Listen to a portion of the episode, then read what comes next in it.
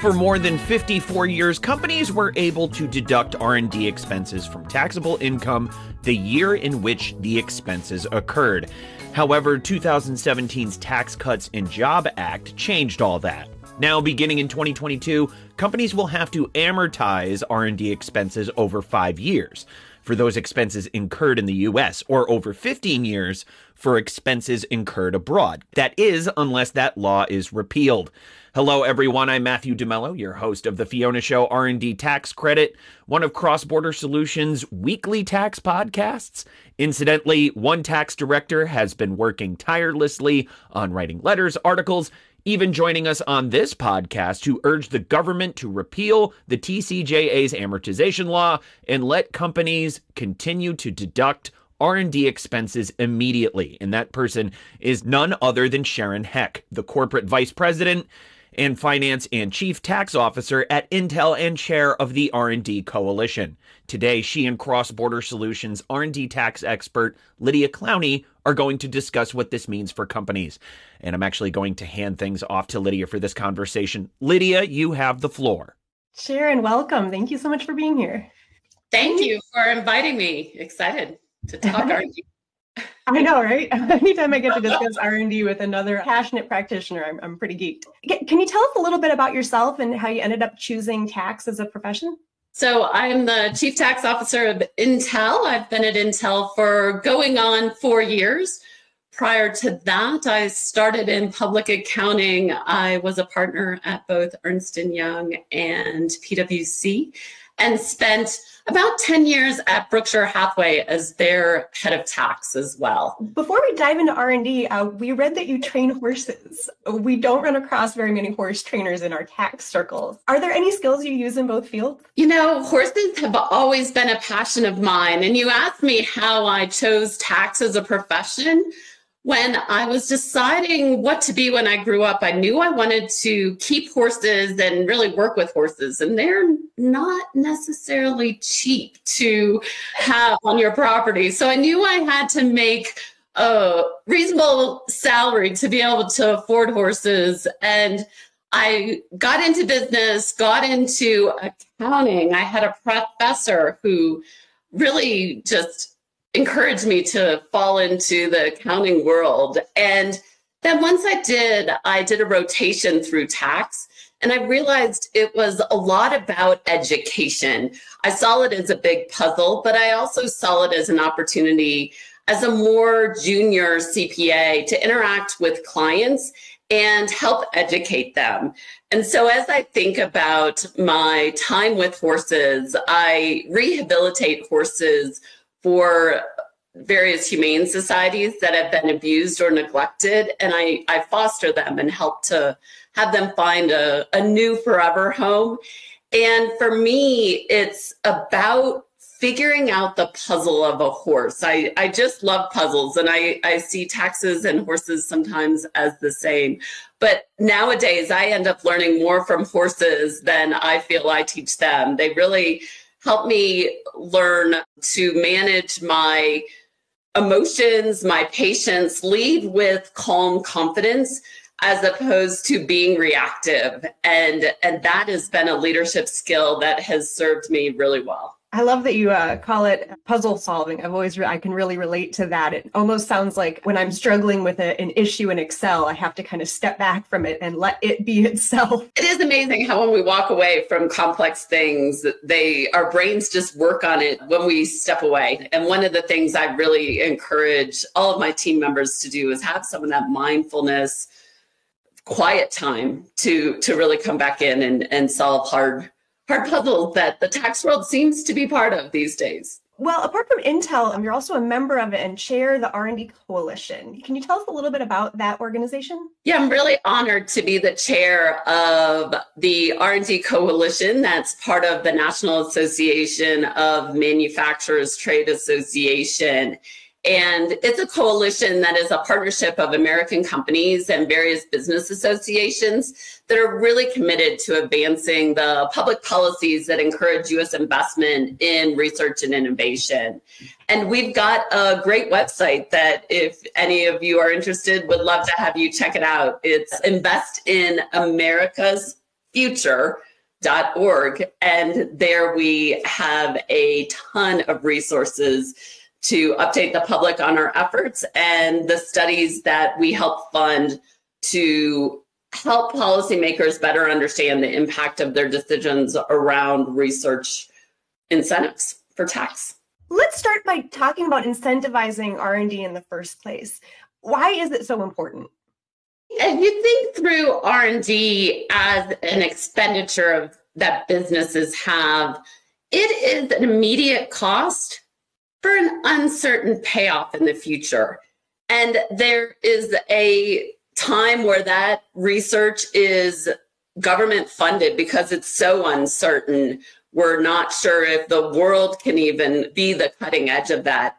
In the US, American businesses invest a ton in R&D and we have this public private partnership that tax incentives around R&D help support and underwrite. If I just talk about Intel, we spent $15 billion last year in research and development, which is an incredible amount for us. Our typical annual spend has been about 13 billion.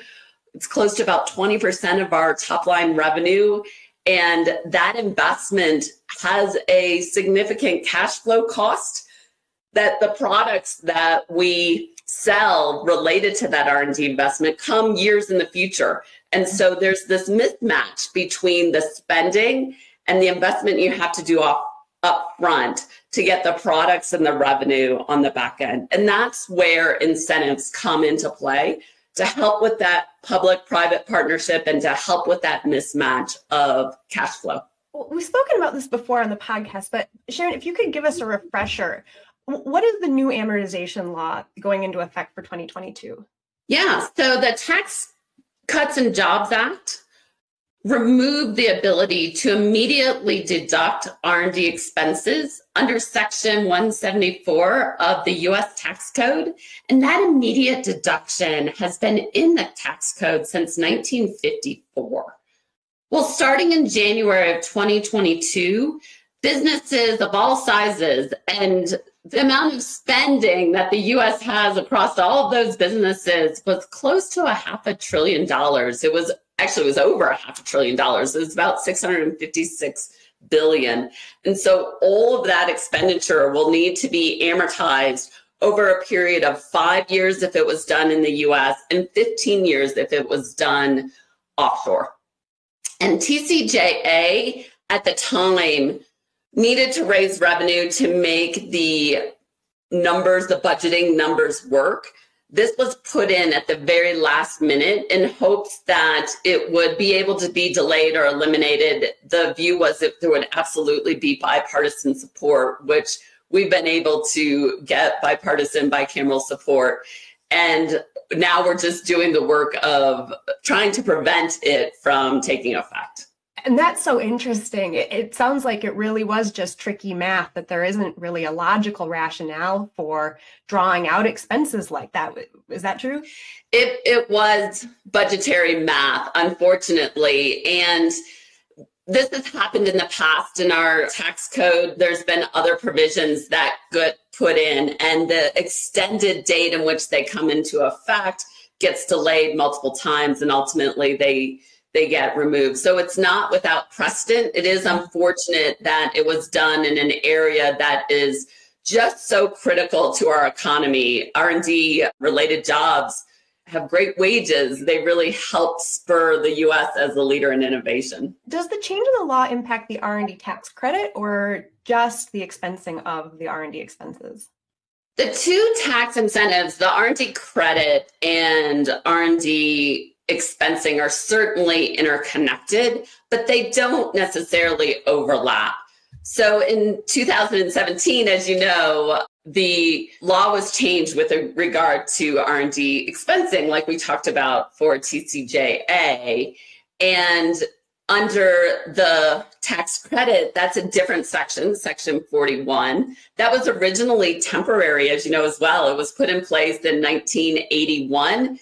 It was extended 15 times. And I was so excited when that was finally made permanent as part of the Protecting Americans from Tax Hikes, the PATH Act. The credit is a partial dollar for dollar credit for qualifying expenses. And it really is, is underlying purpose is to help incentivize companies to increase their spending year over year. With regard to 174, that's broader based expenditures. And there it's really a cash flow incentive because those investments come in years often where you don't have revenues from the products that are they're related. So they're certainly interconnected, but there's not a direct impact of the R&D tax credit with regard to the expensing of R&D under our 174. Hi, I'm Matthew DeMello, and you may know me as the host of the Fiona Show Cross Border Solutions weekly transfer pricing podcast. And while I love to discuss transfer pricing, this podcast isn't the only place you can hear me doing it. Cross Border Solutions recently relaunched Transfer Pricing University, a live webinar series where you can learn about modern day transfer pricing, everything from methodologies to comparables to preparing documentation to meet country specific regulations. Good stuff, I know. Chief Economist Mimi Song leads the sessions. I just ask the occasional obvious question. Since our program is NASBA certified, you can earn one CPE credit for joining each session. Pretty sweet. So, what are you waiting for? Join us for Transfer Pricing University Weekly. Classes are free, so now you really have no reason to miss it. Sign up at xbs.ai slash TPU.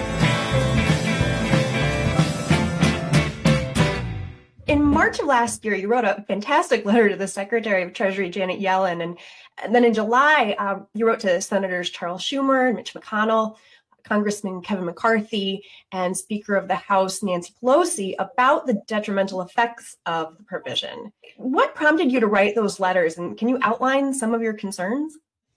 As the chair of the R&D coalition, I'm really honored to be able to be part of the education process that we have as part of our mission for helping our elected officials better understand the policy impact of their policy decisions.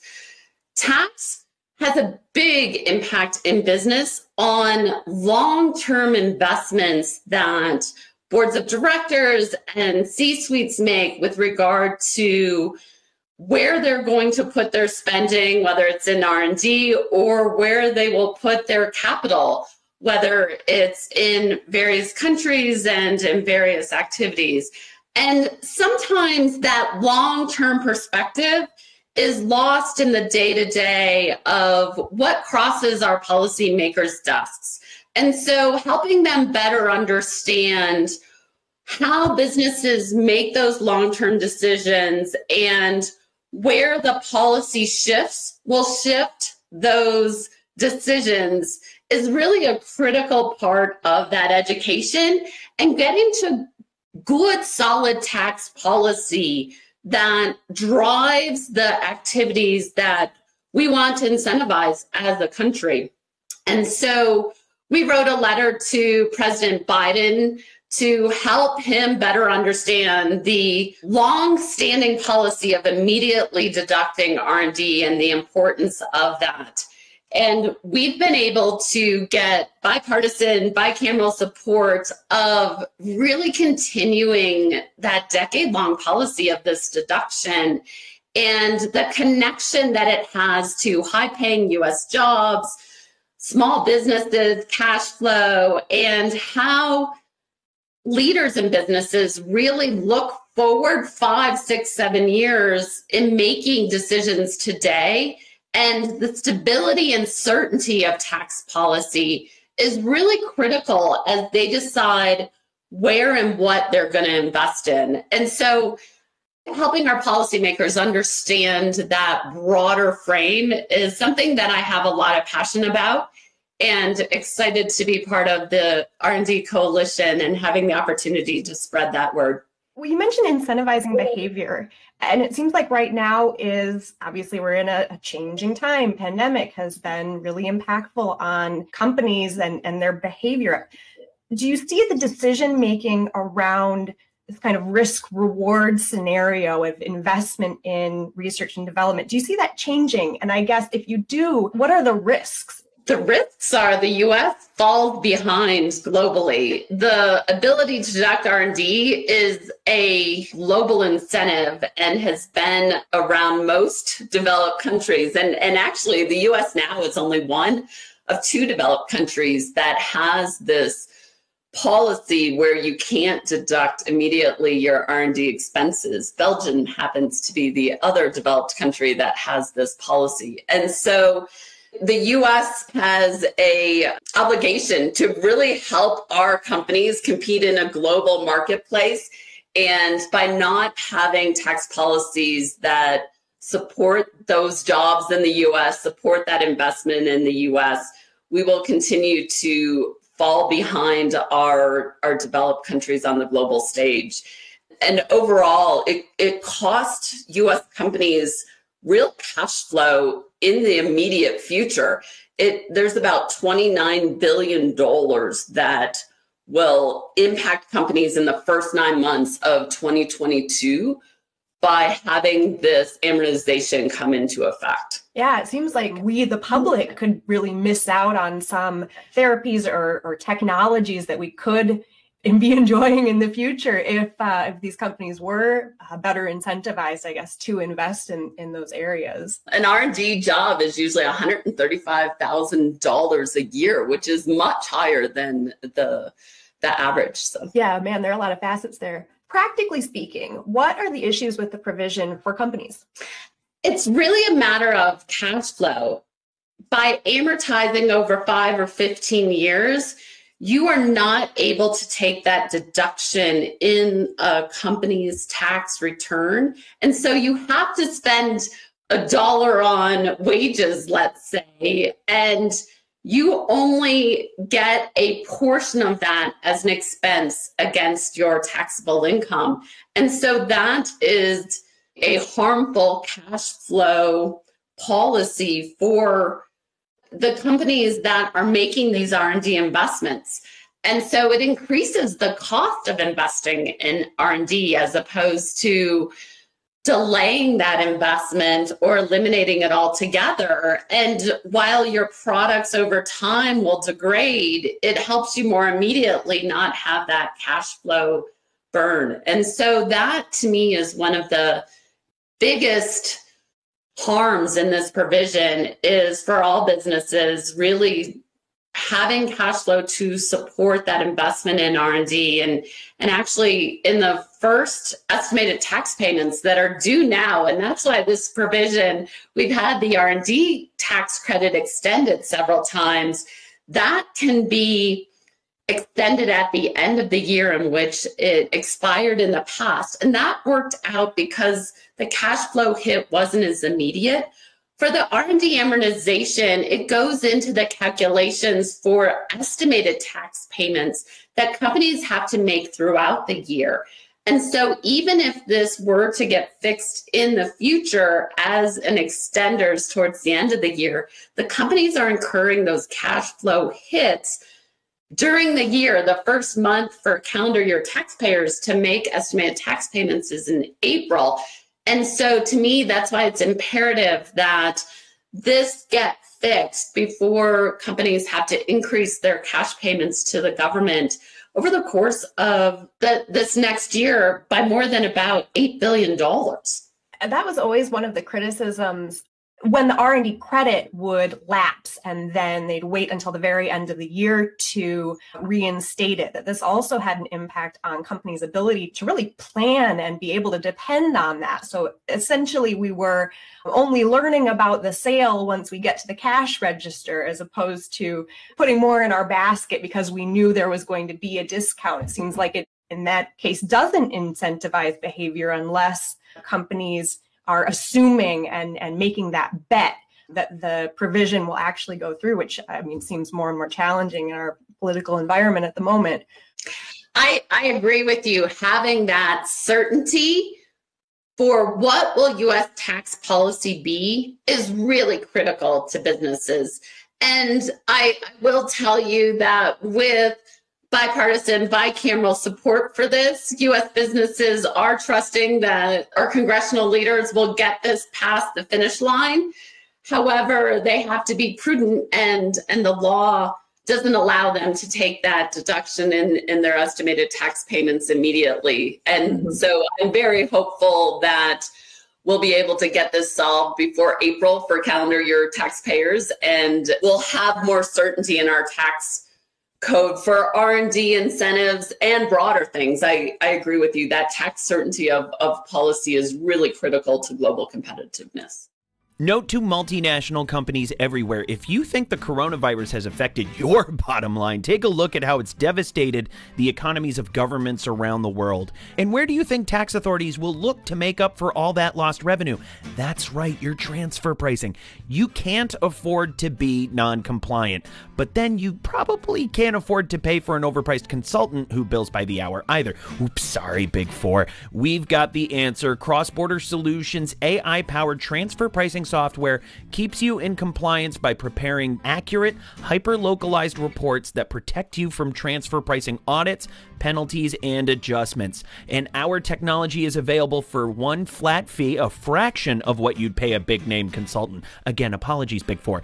Stay in compliance and on budget with Cross Border Solutions AI driven transfer pricing software. It's no wonder we're the global leader in AI driven tax solutions. There we go again. I'm so sorry, Big. You know what? Wait, who am I kidding? Sign up for a free demo of Cross Border Solutions transfer pricing technology today at xbs.ai slash TP. That's xbs.ai slash TP. Of course, R&D incentives aren't a one-way street. Countries as well as local governments benefit from companies who set up R&D hubs inside their borders. Intel announced recently it'll be investing $20 billion in Ohio for two new chip factories and pledged another 100 million towards partnerships with educational institutions to bolster research programs in the region.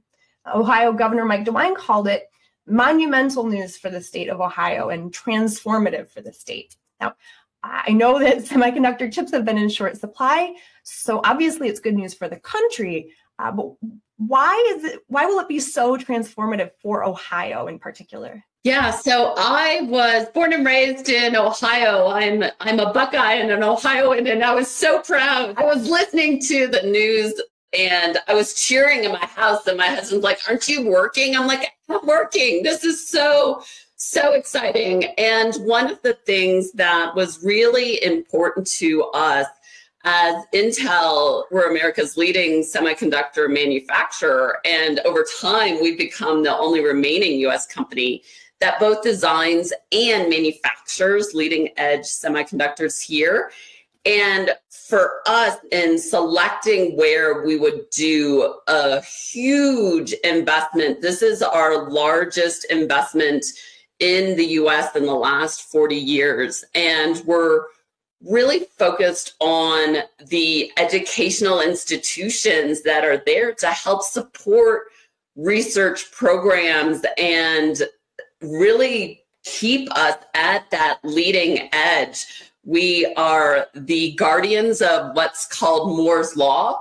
Moore's Law is the doubling of transistors or the power that the brains that is on the semiconductor chips, making them more powerful and cheaper on an accelerated timeline is is really what one of our founders Gordon Moore was named Moore's law. And we are on that march. And we need amazing people that help us stay on that cutting edge and really supporting those research programs and working with the Ohio State University and the amazing educational institutions in Ohio. Is a big part of that.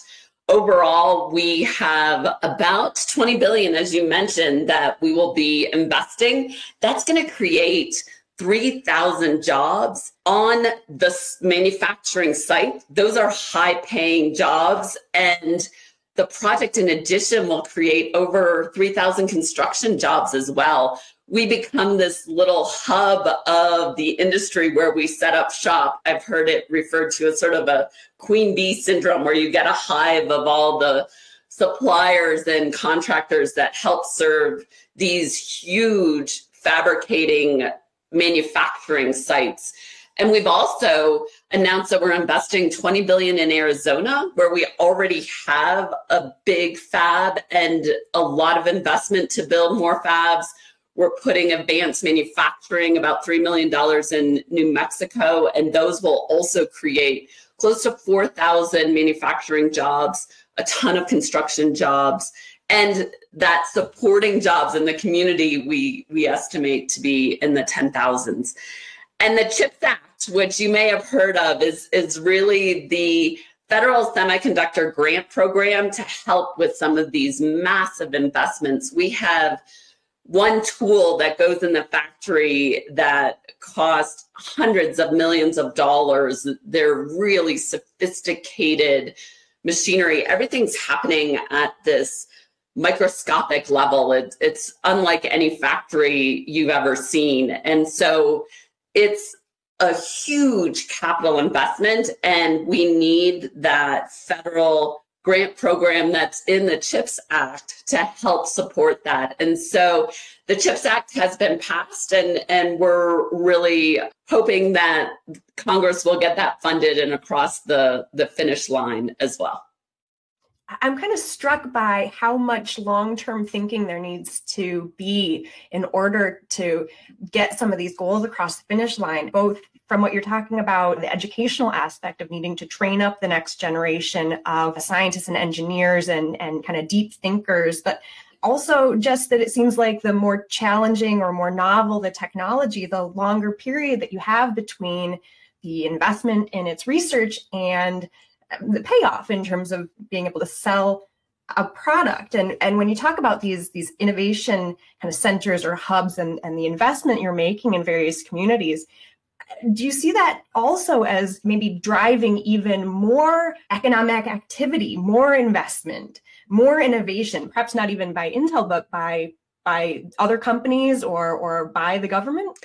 I do. I i think having the potential for great paying R&D jobs helps us get kids excited about STEM. Math and science is so critical to our future as, as a company and getting great diverse talent. All of you women out there encourage your your young daughters to get into STEM. That's one of my other passions is to help young girls see themselves as future r&d scientists and engineers really driving these amazing technological advancements. However that you've got to see it to believe it and want to be it. And so that's where i'm really excited about the announcements today that Intel is making in Ohio, Arizona, New Mexico, and in the US overall, and, and really helping to get the, the young generation excited about a future in R&D and continuing to drive the global competitiveness that the US needs and our innovation in this country and it does seem like that global competitiveness is sort of in the zeitgeist. Uh, last year, in an executive order, President Joe Biden recognized, and I'll quote, um, the need for research and development capacity to sustain leadership in the development of critical goods. And, and you wrote about R&D's importance in global competitiveness in an article on rollcall.com, warning that America is at risk of losing its global edge in innovation and R&D.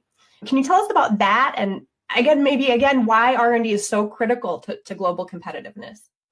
Absolutely. It's it's the foundation of of products and and where we're going to go as a as a human race and and how we're going to really interact with our world in the future and solve really complex problems in front of us. And so the us before this R&D change came about was already ranked 27th out of 37 OECD countries with respect to R&D incentives.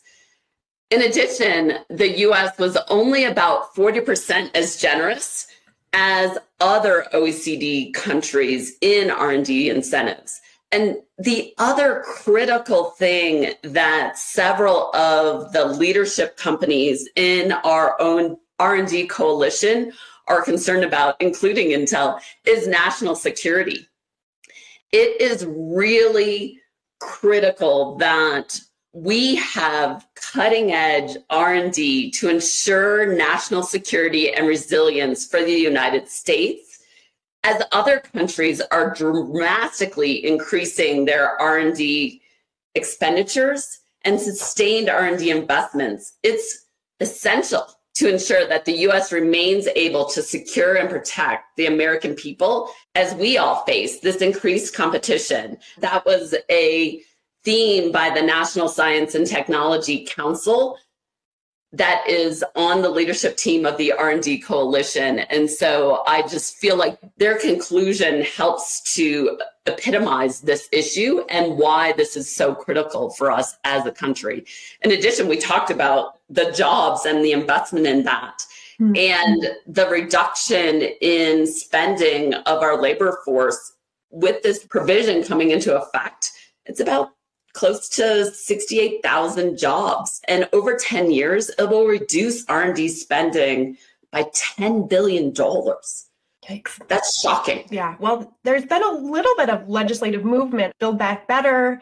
Obviously, it made it through the House, but not the Senate. It, it proposed delaying the amortization provision until 2025, but not repealing it outright. Uh, what do you think about that? So appreciative of Congress for providing the four year delay it's it's not the final answer but it is the moving in the right direction. And so of course i will continue to be part of the coalition in in advocating to get a permanent repeal but really excited for the bipartisan bicameral support. We have nearly 100 house members and 26 senators both sides of the aisle calling to get this fixed. And we're looking at any vehicle that is getting across the finish line, my understanding is Build Back Better is getting additional discussion. There's thoughts about how to potentially get that done.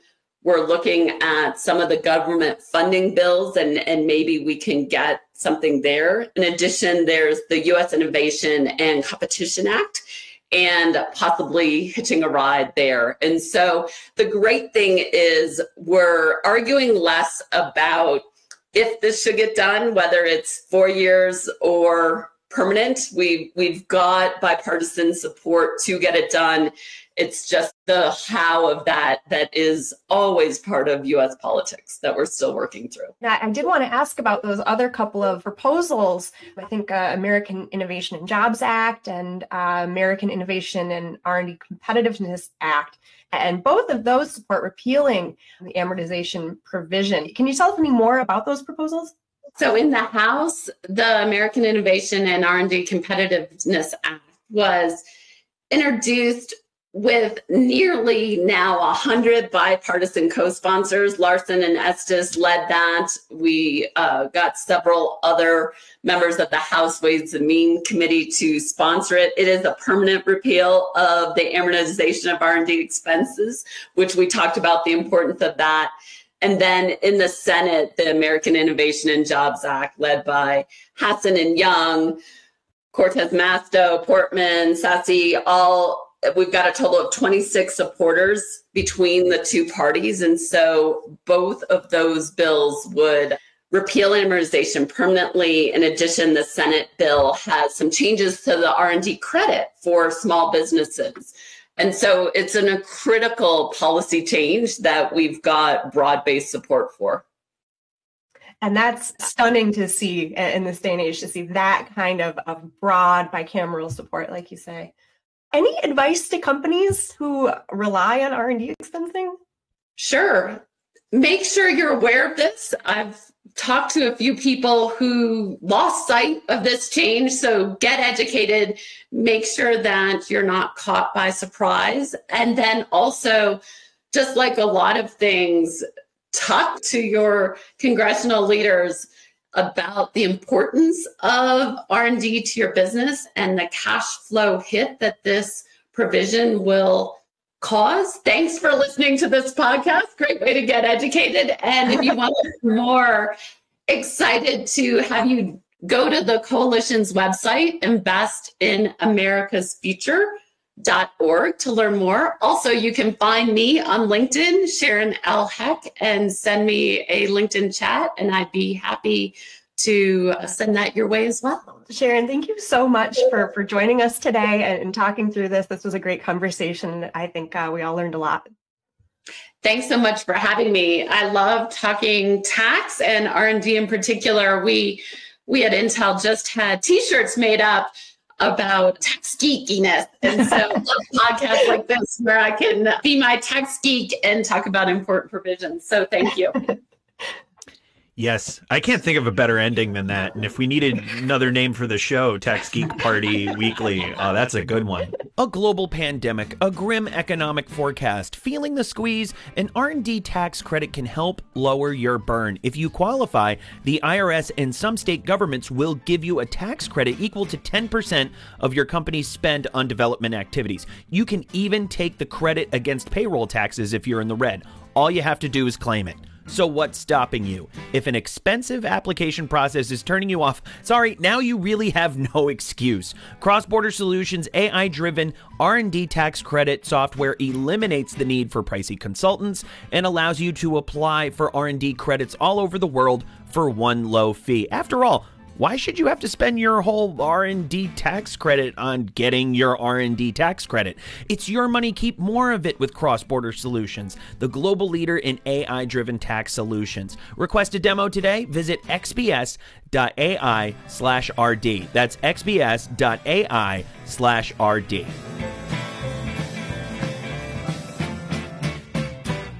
We want to thank Sharon and Lydia for joining us on this very informative discussion. If you enjoyed today's podcast, you're going to love the other shows in Cross Border Solutions Tax Podcast Suite.